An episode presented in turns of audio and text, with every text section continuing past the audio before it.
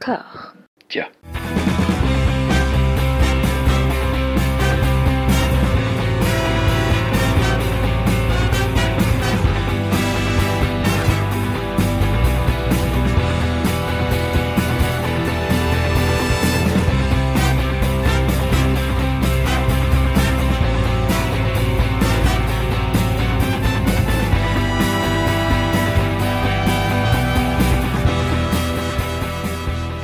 Bonjour et bienvenue à toutes et à tous. Comment ça va, Jérémy? Ça va, ça va, ça, ça va très bien. Nous avons un, un bon début d'année cinématographique, alors on va pas se plaindre.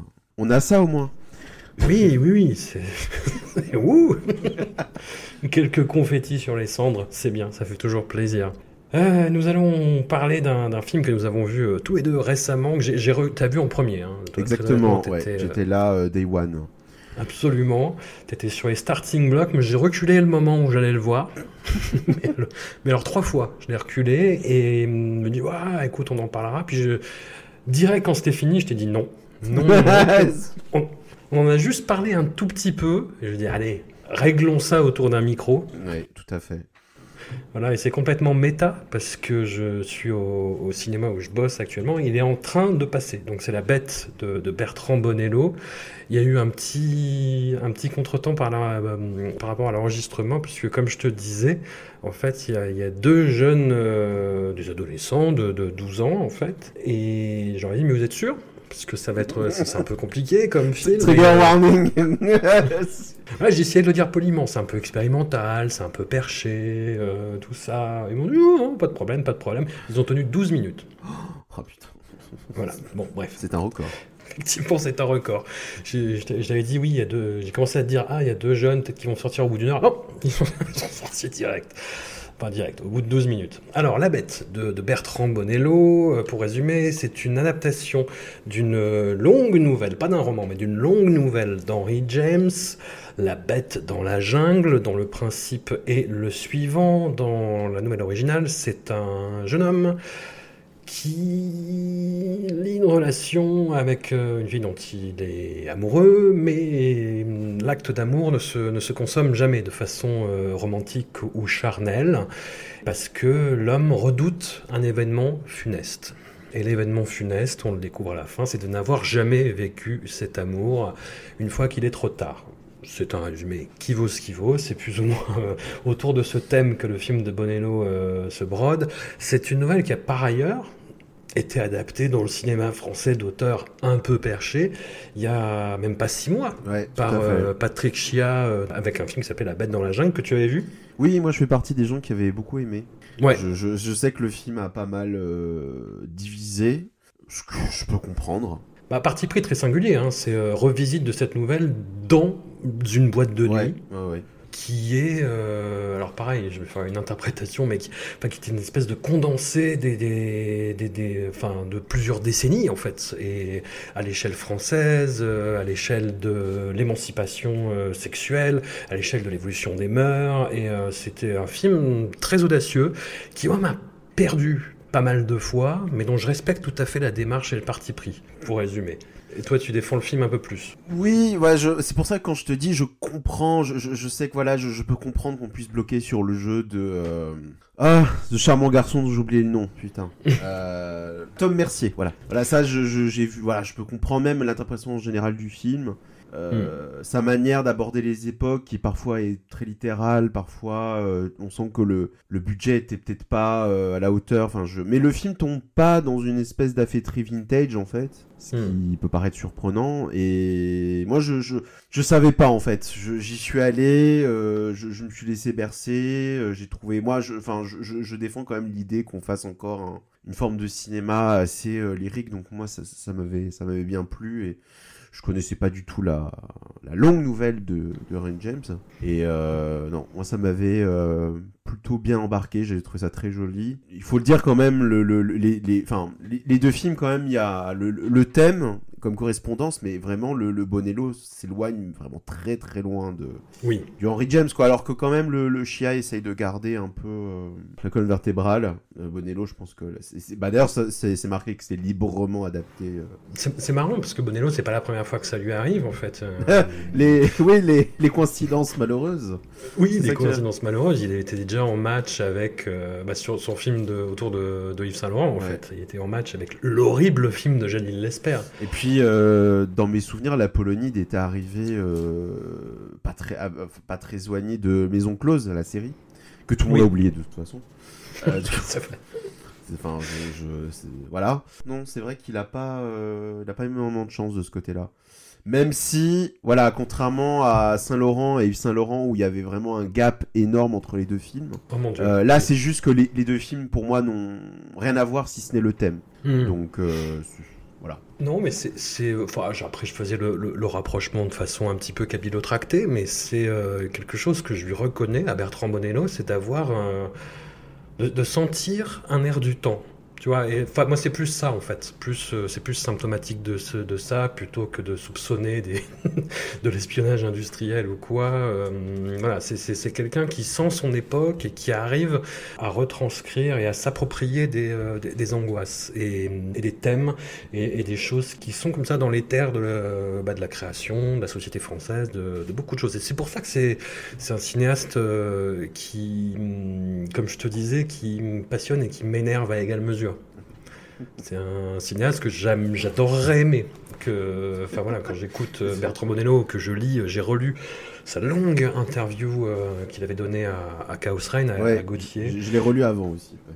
Et, euh, voilà, j'adore l'écouter parler, j'adore le lire, et hum, ces films, c'est plus compliqué. Alors, je vais faire quelque chose de complètement inédit à l'échelle de Discordia, je vais commencer par le résumé. Vois Ouais. Euh, oui, on me que- reproche beaucoup. C'est ça, ouais. On t'envoie des, des lances, tout ça. Voilà, L'épisode de la semaine dernière, le résumé, je l'ai fait à la 49e minute, Oui, j'avais compté. je sais, j'ai écouté ça il y a deux jours.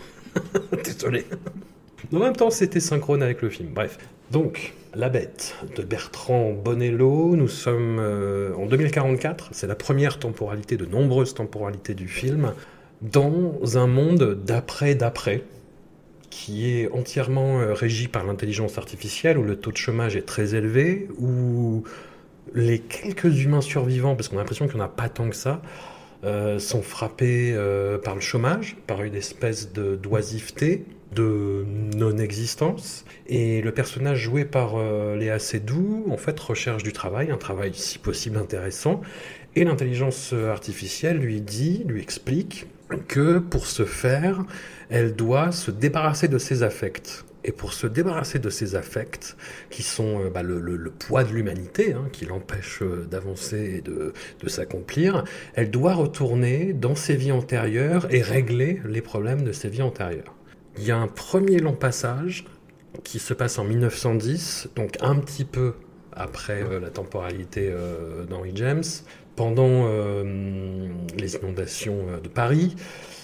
Et il y a un deuxième long passage qui se passe autour de 2010 à Los Angeles. Voilà, et où à chaque fois, elle va croiser un jeune homme, dans toutes les temporalités, hein, même dans le présent, elle va croiser un jeune homme qui est interprété par George McKay. Le rôle, à la base, devait être tenu par Gaspard Ulliel, auquel euh, le film est dédié. Il est arrivé ce qui est arrivé à Gaspard Ulliel, euh, son accident euh, quelques mois, je crois, euh, avant le tournage. Il a été, il a été remplacé par, par cet acteur britannique. euh, sur lequel on pourra revenir. Voilà pour le résumé du film. Est-ce que tu avais envie de, de rajouter des éléments? On verra après, peut-être, dans le détail. Je me disais que c'était un peu lié à ses doigts Assassin's Creed en fait. Euh, comprenne qui pourra, ouais, c'est pas grave. C'est vrai, Mais- vrai. Non mais mais non non non c'est très bien. euh. Mais tu vois par contre alors je sais pas si tu seras d'accord avec moi mais j'ai cette sensation que euh, dans la majorité des critiques que j'ai lues je, je- je- je lisais souvent les gens dire ah quand même film complexe film très compliqué on n'est pas sûr d'avoir compris et le Mhm. film moi me paraît très clair mais est-ce que je suis un gros cerveau euh, qui s'ignore ou est-ce que les gens euh, aiment bien vendre ça comme un film très nébuleux mais j'ai pas trouvé ça particulièrement enfin il y a le film est riche, le film a des pistes, euh, voilà, On voit ce qu'on veut. Mais euh, j'ai pas eu l'impression d'avoir le cerveau qui a pris feu, quoi.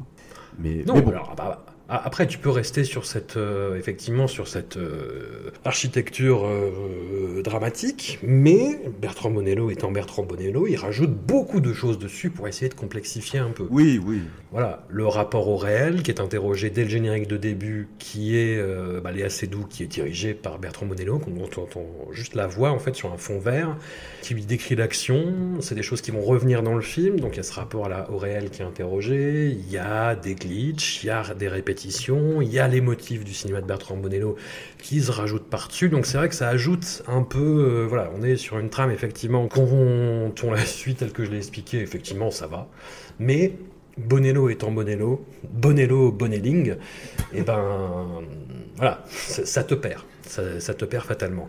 Pour commencer, toi, ton question effroyablement large, ton rapport au cinéma de. Bertrand Bonello, comment, que tu l'as rencontré déjà, à quelle époque? La question qu'on attendait.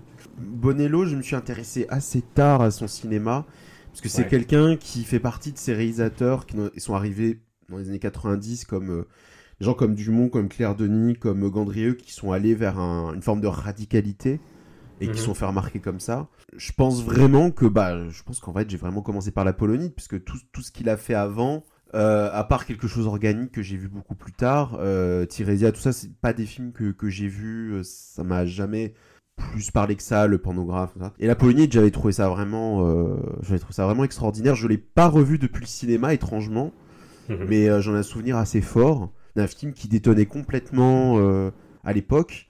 Et hum, d'ailleurs, c'est important de le souligner parce qu'aujourd'hui, on nous rabâche que soi-disant le cinéma français est mort, qu'il se passe plus rien, alors qu'on sait très bien que c'est faux. Il se passe des choses, des choses passionnantes.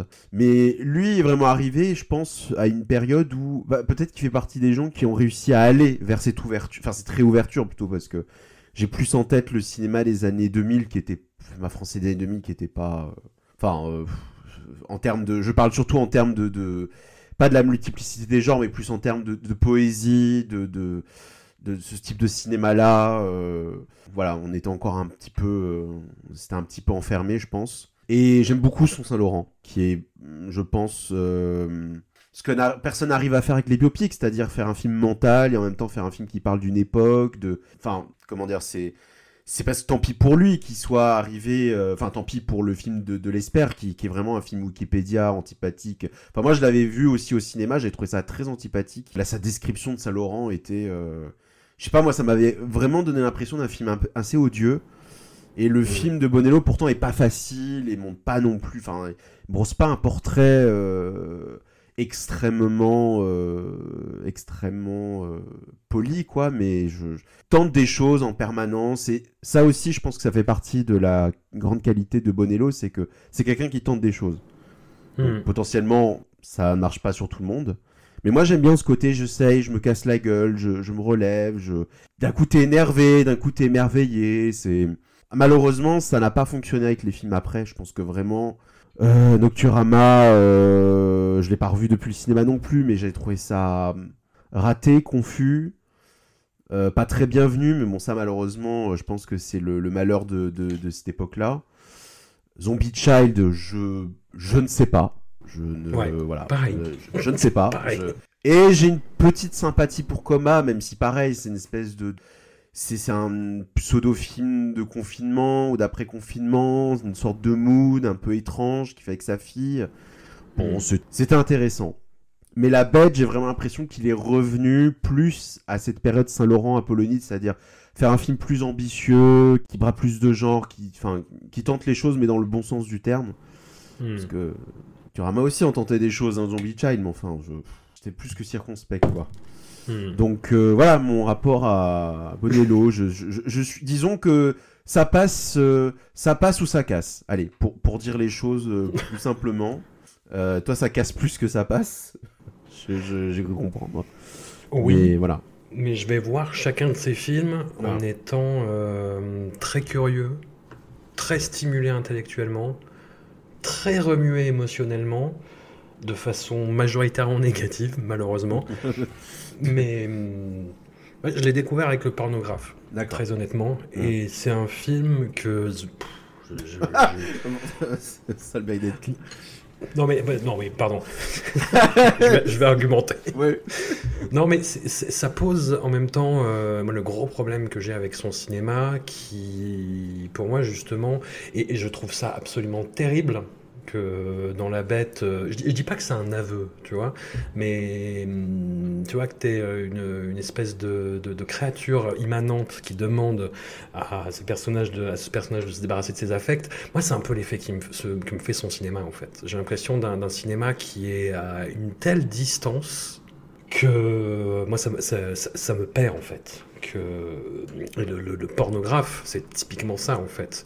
Tu vois, j'ai essayé de revoir des bouts tout à l'heure pour essayer de comprendre parce que je, suis très emmerdé par exemple devant La Bête parce que, tu vois, je peux décrire le film de façon très négative en me basant sur certains arguments qui seront exactement les mêmes qui me font aimer une Land Empire tu vois Non, mais c'est chiant, hein, c'est super chiant. C'est-à-dire, tu vois, cette espèce de, lâcher prise visuelle parfois et en même temps d'extrême maîtrise dans euh, la, façon que ça a d'articuler, de répéter des motifs, de les faire revenir. Enfin, mm, ouais, de, créer un pur dispositif à partir de pas grand-chose et d'essayer de t'endormir et de à partir de là. Dans toute la première partie de son cinéma, je dirais jusqu'à De la guerre, euh, c'est pas vraiment un cinéaste qui m'intéressait parce que trop, euh, trop cérébral, trop théorique, vraiment tellement détaché de ses personnages que ça en devenait euh, limite gênant en fait. Tu vois, c'est pour ça que j'étais très troublé, par exemple, de le voir euh, dans le rôle qu'il a dans Titane de Julia Ducournau. C'est le, père donc de l'héroïne entre guillemets qui se doute de la nature très très très très euh, problématique mais vraiment dans le sens bourrin du terme de, sa fille et qui fait un rejet en fait. Vraiment et voilà, qui, qui, n'ose pas la toucher, qui la regarde avec un espèce de, mélange euh, de haine et en même temps de compréhension, parce que c'est la chair de sa chair. Et, et moi, c'est l'effet que fait euh, la caméra de, de, Bonello sur ses personnages, en fait, dans ses films. J'ai l'impression qu'il regarde ses personnages et qu'il a quelque chose qui ne va pas, en fait. Dans l'interview qu'il a donné à, Chaos Reign, il parle de la réception de, Nocturama auquel on a reproché tout et n'importe quoi. Alors c'est vrai que Nocturama, c'est un film qui est sorti en 2015 et qui a été... Euh, qui pas arrivé au bon moment. ah bah qui a été complètement prisonnier de, du contexte, c'est-à-dire que lui n'a pas du tout écrit au moment où avaient lieu tous les euh, où avaient eu lieu tous les attentats de 2015. Et c'est un film là-dessus. Enfin, c'est un film là-dessus, mais lui part et s'est défendu à l'époque, justement, d'une quelconque appréhension politique, parce que c'est des jeunes qui font des attentats, du coup, et. Hum, il disait dans l'interview Chaos Reign, oui, on m'a reproché mon empathie vis-à-vis des personnages, moi je ne vois aucune empathie. Mais le pire, c'est que je vois ce que tu veux dire. Il y a, euh, c'est hum. une forme de froideur chez lui, et on va revenir là-dessus euh, dans la bête aussi. Euh, c'est peut-être ça, chez moi, la, la chose qui fait que ça décolle pas à 100%. Hmm. Mais étrangement, je je sais pas, peut-être que je l'accepte parce que ces films euh, me hantent en fait. Hmm. Je, et je trouve que ça, c'est une très grande qualité euh, que j'aime euh, ressentir en voyant des films. C'est des films qui, enfin, pas tous, mais très souvent, en tout cas ceux qui marchent sur moi, me poursuivent longtemps après la projection. Hmm. Mais, mais oui, je, je, vois ce que tu veux dire en termes de distance. Ah, mais Nocturama, mais moi, c'est ça qui m'emmerde. C'est que le... cette année-là, il n'y avait aucun autre film français qui était aussi bien filmé que Nocturama. Enfin, en termes de mise en scène, le, début, euh, c'est sidérant. Enfin, il y a du pur dispositif, pour le coup, du split screen. Euh, on suit les personnages en train d'accomplir des besognes qui nous semblent euh, complètement abstraites au début. On comprend ce que c'est après. Même quand on comprend, en fait, ça, ça reste quelque chose d'assez fou, d'assez fascinant. Même quand le film se déploie narrativement, par-delà toutes les maladresses que moi j'ai interprétées et que j'ai projetées sur le film, c'est un film qui continue à me poursuivre, auquel je continue à penser. D'accord. La Polonide, moi j'ai plein de réserves. Je, suis, je, je trouve la fin, euh, la, fin me perd complètement. Mais là, pour le coup, j'étais très surpris de voir qu'il y avait euh, une humanité, qu'il y avait un regard, euh, et où, il se sent limite obligé de compenser en mettant vraiment des, des, éléments crado, quoi. Enfin, je, ne sais pas comment dire. C'est un, cinéma qui me met mal à l'aise, mais voilà, j'ai envie d'en parler et c'est bien aussi. Et c'est bien que ce cinéaste-là existe et je suis toujours très curieux de voir ses films. La, la Bête, je suis resté très circonspect, même si pareil, je reconnais qu'il y a des, des, fulgurances absolument incroyables dedans. Le, le, le, passage horrifique a failli me choper à la fin. C'est-à-dire. Bah oui Mais il revient sur ces. Ouais, sur, sur ces éléments d'écriture, que ce soit au montage, que ce soit dans les dialogues, que ce soit dans les dynamiques de personnages, dans la direction d'acteurs, moi ça me perd. Ça me perd et ça m'exaspère en fait. Euh, moi c'est non, enfin ce que je te dis tout à l'heure, c'est que pour le coup moi c'est si ça passe ça casse, là c'est plutôt bien passé, même si la, partie en costume c'est pas euh, celle qui me fait le plus décoller au plafond. Euh, hmm. C'est la plus sage entre guillemets. On est dans presque un archétype en fait de la romance en costume euh, je suis une femme mariée, donc touchons-nous du bout des doigts. C'est littéralement ce qu'ils font en plus. Hein. Je ne peux pas, je peux. Bon, c'est pas, c'est pas ce qu'on a vu le plus original. Ce qui le sauve, c'est ce qui va ajouter, c'est-à-dire, bah, euh, on va avoir un personnage de voyante qui est joué par Lida Lovenson, et d'ailleurs, c'est super de la voir, même si elle a quand même un, passif dans le cinéma indien américain qu'on a malheureusement oublié, mais c'est vrai que ça fait plaisir de la voir euh, en dehors du cinéma de Mandico. Mm. où elle apporte d'un coup une étrangeté dans un monde qui est pas vraiment bizarre, quoi, qui est limite, euh, on est dans un truc très académique. Euh.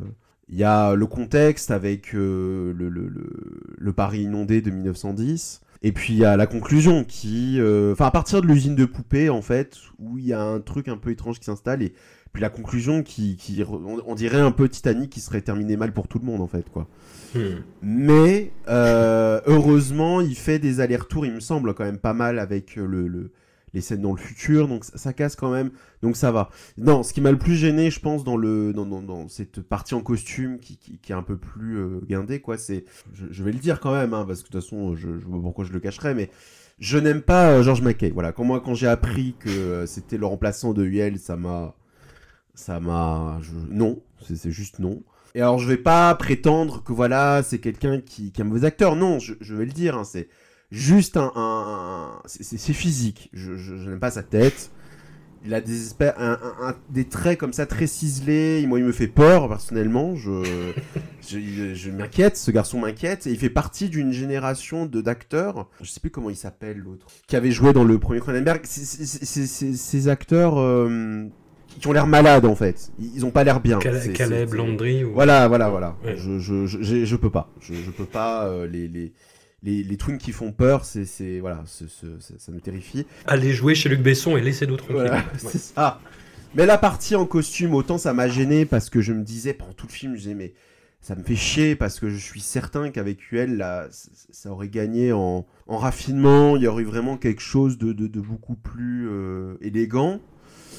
Et euh, par contre, alors je sais pas s'il a fait des réajustements, mais par contre la partie américaine, je pense clairement que UL ça n'aurait pas fonctionné du tout. Enfin, je sais pas, euh, je sais pas si c'était prévu comme ça. Là, par contre, dans la partie américaine, il est parfait parce que comme il, comme il, je trouve creepy de base, il est, il est super en un seul, euh, en un seul, très inspiré de, de, de Elliot Roger ou de George Sodini, enfin ce genre de d'énergumène là, de, de, de, de mass murder quoi. J'ai écouté euh, la bande originale avec Nagui, où Bertrand Monello expliquait que c'était Elliot Roger, du coup, l'inspiration. D'accord, ouais. Parce qu'il était, hmm. euh, pareil, c'était à Hollywood, tout ça. Quelqu'un qui se filmait comme ça et qui disait qu'il allait tuer euh, des femmes. Mais du coup, il y a ce saut temporel et puis ce saut de genre aussi, où on passe du film en costume un peu propre à cette partie où on sait pas où on va, où il y a... Léa Seydoux en mannequin paumé, qui garde une maison de, de, de riches, maison qui en plus euh, une maison vitrée, en fait on voit absolument tout. T'as l'impression que tu, n'es en sécurité à aucun moment et qu'a le malheur d'être frustré sexuellement et de tomber en même temps, pas par hasard, sur un incel qui passait dans le coin. Enfin, c'est tout est bizarre et, et en effet, on arrive au point David Lynch. Mmh. Tu parlais d'Alien Empire. Mais c'est marrant parce que euh, aujourd'hui David Lynch, je pense que c'est quelqu'un qu'on convoque euh, n'importe quand, n'importe où. C'est la carte, tu vois. C'est ah c'est un peu bizarre, c'est David Lynch. Bon. Ah il y a du rouge, c'est David Lynch. Voilà. Là, euh, non, c'est clairement David Lynch est parmi nous. il l'a invité à, à, se mettre sur le canapé, quoi, parce que entre les scènes où euh, on voit euh, Léa Seydoux qui pleure sur du Roy Orbison, enfin euh, Roy Orbison qui est cité plusieurs fois chez Lynch, cette ambiance Los Angeles bizarre, les scènes sur internet avec Enfin, la, voyante, c'est littéralement la log lady. Il n'y a pas, y a pas d'autre. non, c'est littéralement c'est ça. C'est. Puis il y, a un moment, Léa Seydoux fait le hurlement de Cheryl Lee à la fin de, Twin Peaks The Return. C'est la fin de Twin Peaks saison 3, oui, complètement. Hmm. Bertrand Bonello adore, je pense, Peaks The Return et nous le fait le savoir. Et il a raison, je vais pas. Mais moi, ça m'a pas gêné. Hein. Je dis ça, genre, ça me gêne, mais c'est juste que ce, c'est, on peut aussi ne pas rentrer dans le jeu et trouver ça trop voyant, mais euh, moi, j'ai aimé cette sensation de pas savoir où aller. Il y a aussi une citation d'Armorin Corinne que je ne que je révélerai pas parce que c'est tellement euh, c'est tellement voilà qui, qui d'ailleurs aussi pour moi il y a un pont aussi parce que pareil Roy, Orbison il il l'utilisait dans, dans Gumo donc euh, il y a tout ça forme une certaine logique. On pense à De Palma aussi évidemment euh, et je vois qu'il y a beaucoup de personnes qui citaient la terreur sur la ligne. Possiblement oui ou Wes Craven. Enfin voilà c'est vrai que cette partie là c'est vraiment le moment où je me suis dit ah oui quand même là je je suis bien accroché et, j'adore me faire balader quoi. Les parties dans le futur moi aussi m'ont beaucoup enfin ça a été écrit avant. Je, il me semble avoir lu ça, mais on sent qu'il y a eu une forte influence de euh, comment on a vu le monde durant le Covid. Ouais. Espèce de Paris vide, on porte des masques. L'intelligence artificielle à la voix avec Dolan, tout ça, ce genre de choses, quoi qui produit le film d'ailleurs, je, beaucoup hmm. je ne savais pas. Cette idée de la boîte de nuit où là d'un coup on, on, repense du coup au film de Chia avec cette boîte de nuit qui, qui change d'époque tous les soirs, j'ai trouvé ça, trouvé ça superbe comme idée. Euh, ou pareil, c'est une manipulation aussi. Est-ce que ça veut, enfin, on sait plus vraiment. Est-ce qu'elle y va vraiment? Est-ce que c'est ses souvenirs Enfin bon, qu'importe d'ailleurs. Enfin, hmm. Mais cette partie dans le futur, pour moi, tombe pas dans un piège. Alors, vrai que je sais pas du tout sur la science comme ça, mais c'est un film qui aurait pu très bien tomber dans une espèce de Black Mirrorisation en mode ah là là, regardez, euh, euh, l'IA est partout. Mais euh, j'ai plus eu la sensation que voilà, c'est un film qui parlait de la disparition de l'affect, mais qui, mais qui est réel. C'est quelque chose que l'on sent. Là, en l'occurrence, ça commence par le monde du travail, ce qui, est une réalité, hein, surtout actuellement on demande de travailler toujours plus et de fermer sa gueule. Mais euh, ça se ressent à tous les niveaux. Ça se ressent, euh, ne serait-ce que dans le. D'ailleurs, c'est pas étonnant qu'il ait souvent tourné les scènes à Paris dans le 13e parce que c'est, ça se ressent dans le design où on perd la couleur, on perd les formes, où tout devient carré. Ça se retrouve au cinéma aussi. C'est-à-dire quand je passe mon temps à, à crier parce que les photos sont grises et que je dis rallumer la lumière, c'est pareil. On perd quelque chose et le film, j'aime j'aime cette manière qu'il a de pointer ça, cette manière dont on, perd, euh, on perd les couleurs, on perd nos sentiments, on, va euh, vers quelque chose de, robotique. Et d'ailleurs, euh, ça tombe bien, on enregistre ça alors le jour même où on nous annonce que maintenant il y a des vidéos générées par intelligence artificielle. C'est une catastrophe d'ailleurs. Mais bon, c'est un autre sujet. Mais euh, non, moi, le, à partir du moment qu'on sort de la première partie en costume, moi, le film m'a euh, pris la main jusqu'au bout euh, sans aucun problème, quoi. Mais bon, il en est moins de même pour toi, justement. Bah, c'est comme je te dis, en fait. C'est ça, ça le gros problème que, que j'ai. C'est tout est là pour me plaire. Vraiment. Hein. Les références, les partis pris narratif autour de la nouvelle d'Henry James, cette espèce de préscience qu'il a par rapport au monde, par rapport à son art. Tu parlais de Coma tout à l'heure, qui est un petit film très bricolé, où avec la Polonite, c'est peut-être celui aussi, bah, le, fait que, que, sa fille soit, soit, soit impliquée, ça joue aussi. Hein. C'est peut-être celui où, où il y a le plus d'humanité, en fait et le, plus, et le moins de distance par rapport au personnage, où vraiment toutes les interrogations euh, et toutes les angoisses qui l'animent prennent chair, prennent corps. J'ai le sentiment que Bonello en fait se sert du cinéma pour extérioriser tout ce qu'il redoute, tout ce qu'il ressent, tout ce qu'il pressent, et une fois que c'est évacué, c'est évacué. Enfin, c'est ce qu'il dit un petit peu dans, dans l'interview, mais c'est comme beaucoup d'artistes et beaucoup de réalisateurs et beaucoup de scénaristes procèdent. C'est-à-dire, une fois que c'est fait, c'est fait, on n'y touche plus, c'est bon. je, je, ne retourne plus en arrière et peut-être que je le reverrai un jour. Mais hum, ouais, j'ai l'impression de quelqu'un qui se débarrasse de quelque chose et moi je le ressens comme ça. Je le ressens comme ça et c'est ce qui me met à distance aussi. Donc euh, tu n'aimes pas le Doom Pigeon Pas le Doom Pigeon. Alors justement, il, en parle du pigeon, il dit qu'il a horreur des pigeons et que c'était une catharsis. Voilà.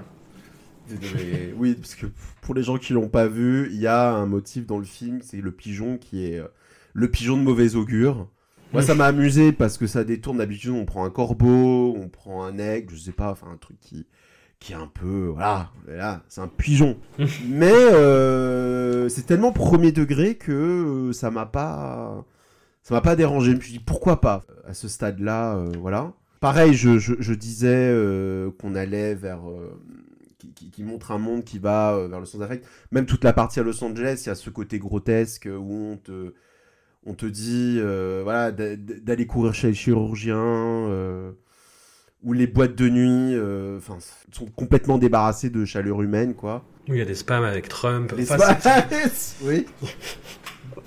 Non, mais je, comme je te dis, tout, est là pour, euh, pour me parler, pour m'intéresser, pour me stimuler, mais je sais pas, le film m'énerve en fait, parce que je n'arrive pas à. Enfin, il, fait tout pour me laisser à l'extérieur en fait. Et, je n'arrive pas à l'expliquer, à le conceptualiser, parce que hum, voilà, je peux te sortir des, trucs en disant oui, voilà, c'est une mécanique répétitive, la façon qu'il a de faire des allers-retours, les dialogues qui sont très affectés aussi. Il y a, tout le, le, personnage qui est joué par euh, Malanda, qui est cette actrice géniale.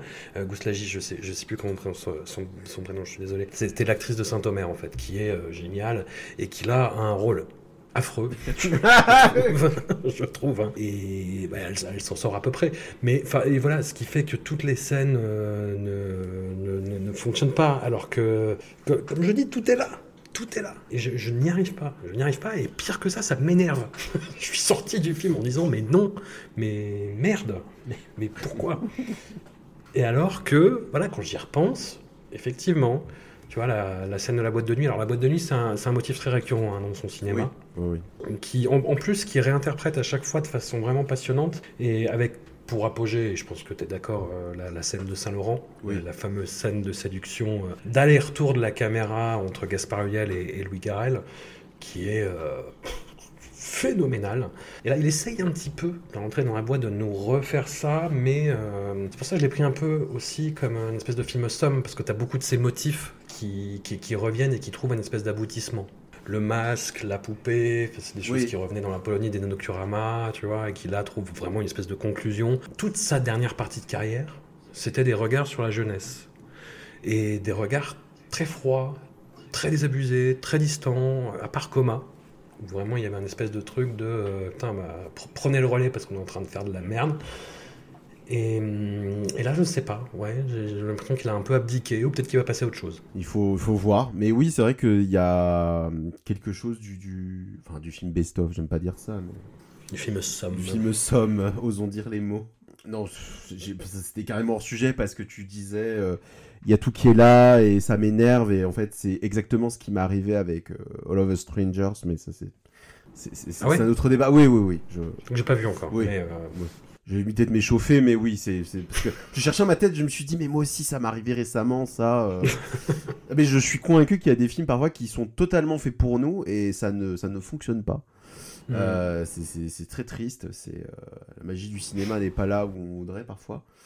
Bah là, tu vois, euh, j'étais à fond pour, et j'aurais le plus grand mal, faudrait que je le revoie, et encore, tu vois, comme je te dis, j'ai j'ai revu euh, la moitié du pornographe, et c'est très dur à circonscrire. Tu vois, t'as pas, euh, ah oui, bah, telle scène est une zumba pas possible, euh, tel truc. T'a- T'avais ça un peu dans Nocturama, et encore, c'est des, choses que j'avais conceptualisées dans Nocturama, et euh, que personne n'avait, enfin, que pas grand monde n'avait vu comme ça.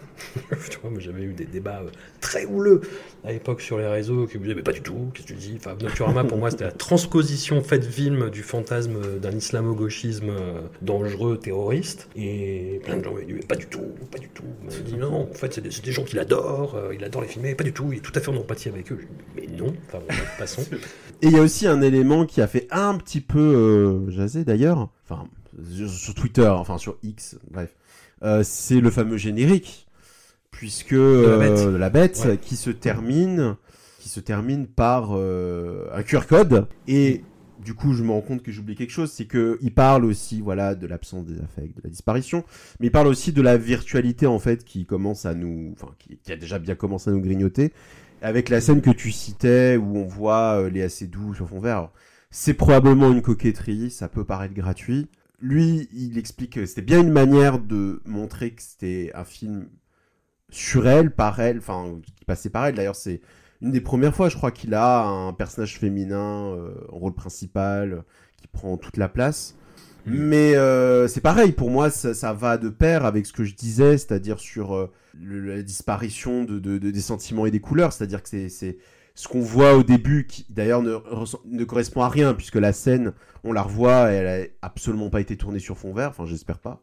Le cinéma ressemble de plus en plus à ça, c'est-à-dire que un plateau de blockbuster, c'est ça, il n'y a plus rien en fait. Hmm. C'est euh, non mais j'ai trouvé j'ai trouvé ça bien qui commence par cette scène qui te prend un peu de cours qu'on peut voir voilà comme un encore une fois comme de une forme de, de, masturbation mais bon moi je retrouve dedans tout comme la manière il a de je crois pas que le film a été tourné entièrement en 35 mais il y a un, jeu avec ça qui est pas non plus voyant on n'est pas non plus dans une espèce de démonstration euh, et en effet, l'idée du QR code n'a pas plu euh, à certaines personnes parce que euh, voilà, c'est un manque de respect euh, pour les techniciens, pour le spectateur, que c'est affreux parce que on adore rester jusqu'au bout du générique. alors évidemment, on le sait, hein, je pense qu'il n'y a même pas besoin de lire une interview Bonello pour se dire que il n'a pas fait ça parce que c'était pratique, mais parce que c'est le sujet du film. Hmm. que potentiellement même que alors ça c'est le mauvais revers, de la médaille c'est que j'espère que ça n'aura d'idée à personne s'il vous plaît. Moi par exemple sur le moment alors pourtant je, je, m'en souvenais parce que les gens en avaient parlé un peu à Venise mais euh, je pensais même que ça allait être une que ça allait être juste une coquetterie spécialement pour le festival de Venise. Non ça, a été gardé. Sur le moment moi ce que j'ai fait c'est que bon ça m'a fait sourire. J'ai pris la photo je me suis barré. Et en fait j'ai scanné le code chez moi et euh, à ceux qui n'ont qui ont pas encore vu le film, en fait, il faut vraiment que vous le scannez, puisqu'il y a une scène, en fait, dans le générique. Euh, il y a une scène dans le générique. Et en fait, c'est très étrange comme euh, dissociation de me dire, je regarde le générique chez moi, limite, tu peux prendre ton temps, en fait, ce que tu ne peux pas faire en salle.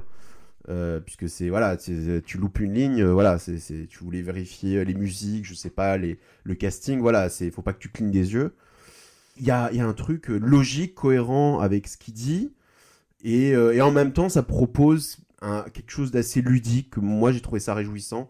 Je pense qu'il n'y avait pas de raison de, de, gueuler, quoi. J'espère juste qu'il y aura personne qui prendra, qui aura de se dire oh là bah c'est super, ça va nous faire gagner du temps entre les entre les séances, putain. Et en même temps, euh, j'ai envie de dire, euh, ça m'étonnerait même plus en fait qu'on en arrive là. T'arrives à un moment où Netflix te propose d'accélérer le rythme, de couper le générique, voilà, un QR code.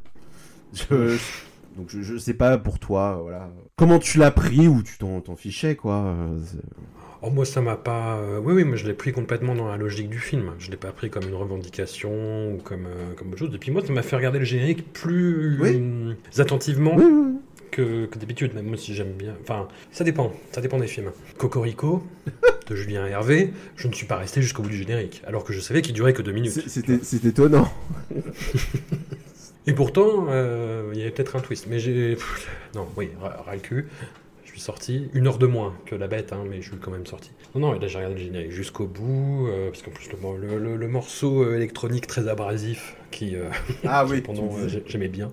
Et hum, non, non, effectivement, c'est un film qui est sur toutes ces interrogations-là, comme Coma pouvait, l'être dans, une forme expérimentale qui était tout aussi euh, stimulante qu'énervante à certains moments, puisque pareil, ça, faisait de la citation tous azimuts, euh, enfin c'était du Caroline Carpenter Story, avec euh, de l'anticipation, avec des moments plus sérieux, plus dramatiques, plus relâchés, enfin c'était, du, beau bordel et du beau n'importe quoi, mais il y avait quand même ma, nourriture à penser. Voilà. Là, ouais, je sais pas, ça anticipe aussi un petit peu euh, bah, tout ce qu'on nous prédit comme divertissement du futur, malheureusement. C'est-à-dire un divertissement qui est adapté à chacun, où chacun euh, va euh, réinterpréter à sa propre sauce une histoire, en fait, et s'adapter en fonction de ses désirs.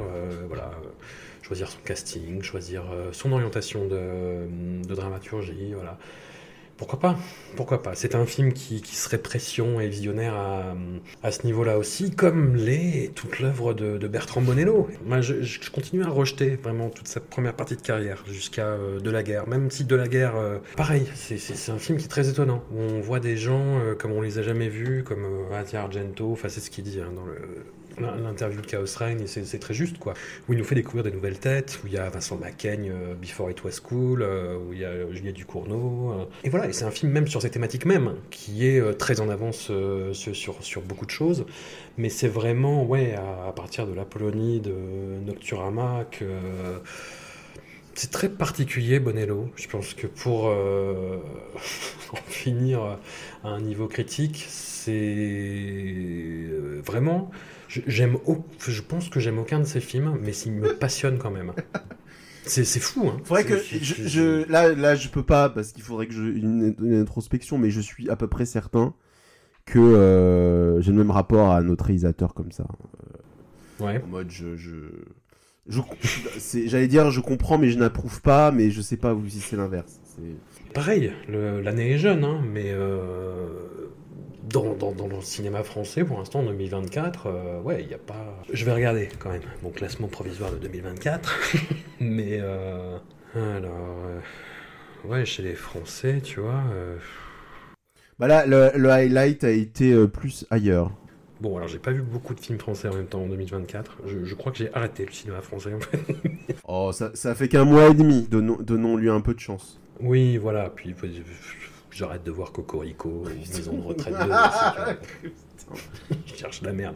Yeah. Non, est-ce que tu, tu, tu, conseillerais quand même Ah bah oui, oui, oui, non, mais il faut le voir, euh, faut le voir quand même. Après, si, si vous êtes un anti-Bonello, euh, c'est-à-dire vraiment dans un sens où encore plus que toi qui reconnais quand même que c'est passionnant, mais là vous non, non, n'essayez pas. Si vous aimez, si vous aimez la doux, il faut y aller. Si vous aimez les filles qui sont en dehors des, de, de, la norme actuelle, il faut y aller. Si vous aimez l'histoire d'amour euh, impossible et qui se finissent pas, qui se finissent mal, il faut y aller. Euh, euh, une tentative SF à la française euh, qui sort complètement de l'ordinaire, il faut y aller aussi. Enfin voilà, c'est. Mmh. Je pense que non, non, non, ça se tente. Et puis, non, mais en plus, le film a une destinée très étrange, parce que bon, moi, je te disais que je trouvais qu'il était distribué bizarrement à Paris, mais c'est un film qui a été boudé par Cannes aussi. Il y a des gens qui trouvent qu'on n'en parle pas assez, il y en a qui euh, trouvent qu'on en parle trop, enfin voilà. Faites-vous votre avis, mais euh, voilà, c'est très déconcertant. Moi, alors, malgré le fait que je dise que j'ai été voilà, pris par la main, que c'est un film je pense, que, je pense souvent que je, je reverrai, la seule chose pour moi qui manque, c'est que pour un film qui parle des affects, j'aurais vraiment voulu être terrassé d'émotions. Mais comme il y a ouais. cette distance, cette fameuse distance, le film n'y arrive pas. Mais est-ce que c'est son désir? Je crois pas. C'est ça, c'est ça le truc. Mais c'est pas faute d'essayer en plus. Oui, oui, oui, c'est bien ça, sûr. C'est ça qui est fou. Hein. Léa Seydoux, euh, Georges Mackay beaucoup moins. Mais oui. c'est Léa Seydoux qui est au cœur bien du sûr, film, bien qui sûr. est au cœur justement de cette quête-là. Et ce qu'elle fait dans le film, c'est super. Ouais, enfin, ouais. Elle, elle est très, enfin, c'est une, une, excellente actrice, de toute façon. Ouais. Voilà. Donc on peut, on peut se moquer de certains aspects. Euh, dans ses interviews ou autres, mais c'est une super actrice, comme on n'en a pas, on en a plus beaucoup dans cette génération-là. Et, et, ce qu'elle fait, c'est fou. Mais putain de, de, distance bonellienne qui, qui interrompt tout, quoi. Mais, mais voilà, c'est le film qui m'a peut-être le plus énervé cette année, pour l'instant. Mais euh, c'est le film pour qui m'a fait, non, qui je... m'a fait eh ben, l'année est jeune, l'année est jeune. Mais en même temps, c'est là où j'ai peut-être vu euh, parmi les plus beaux plans aussi de l'année. Et euh, le moment où j'ai eu le plus peur aussi. Mais tu vois, c'est bien, c'est que des ouais, mixed feelings, comme on dit, tu vois. C'est voilà, bon. Euh, on... Au moins, tu ressens quelque chose. Voilà, c'est ça. Et non, non, mais j'ai l'air de rigoler, mais c'est précieux. Oui, oui, Donc oui. voilà. Bon. Allez, 2h26 sans générique, quasi.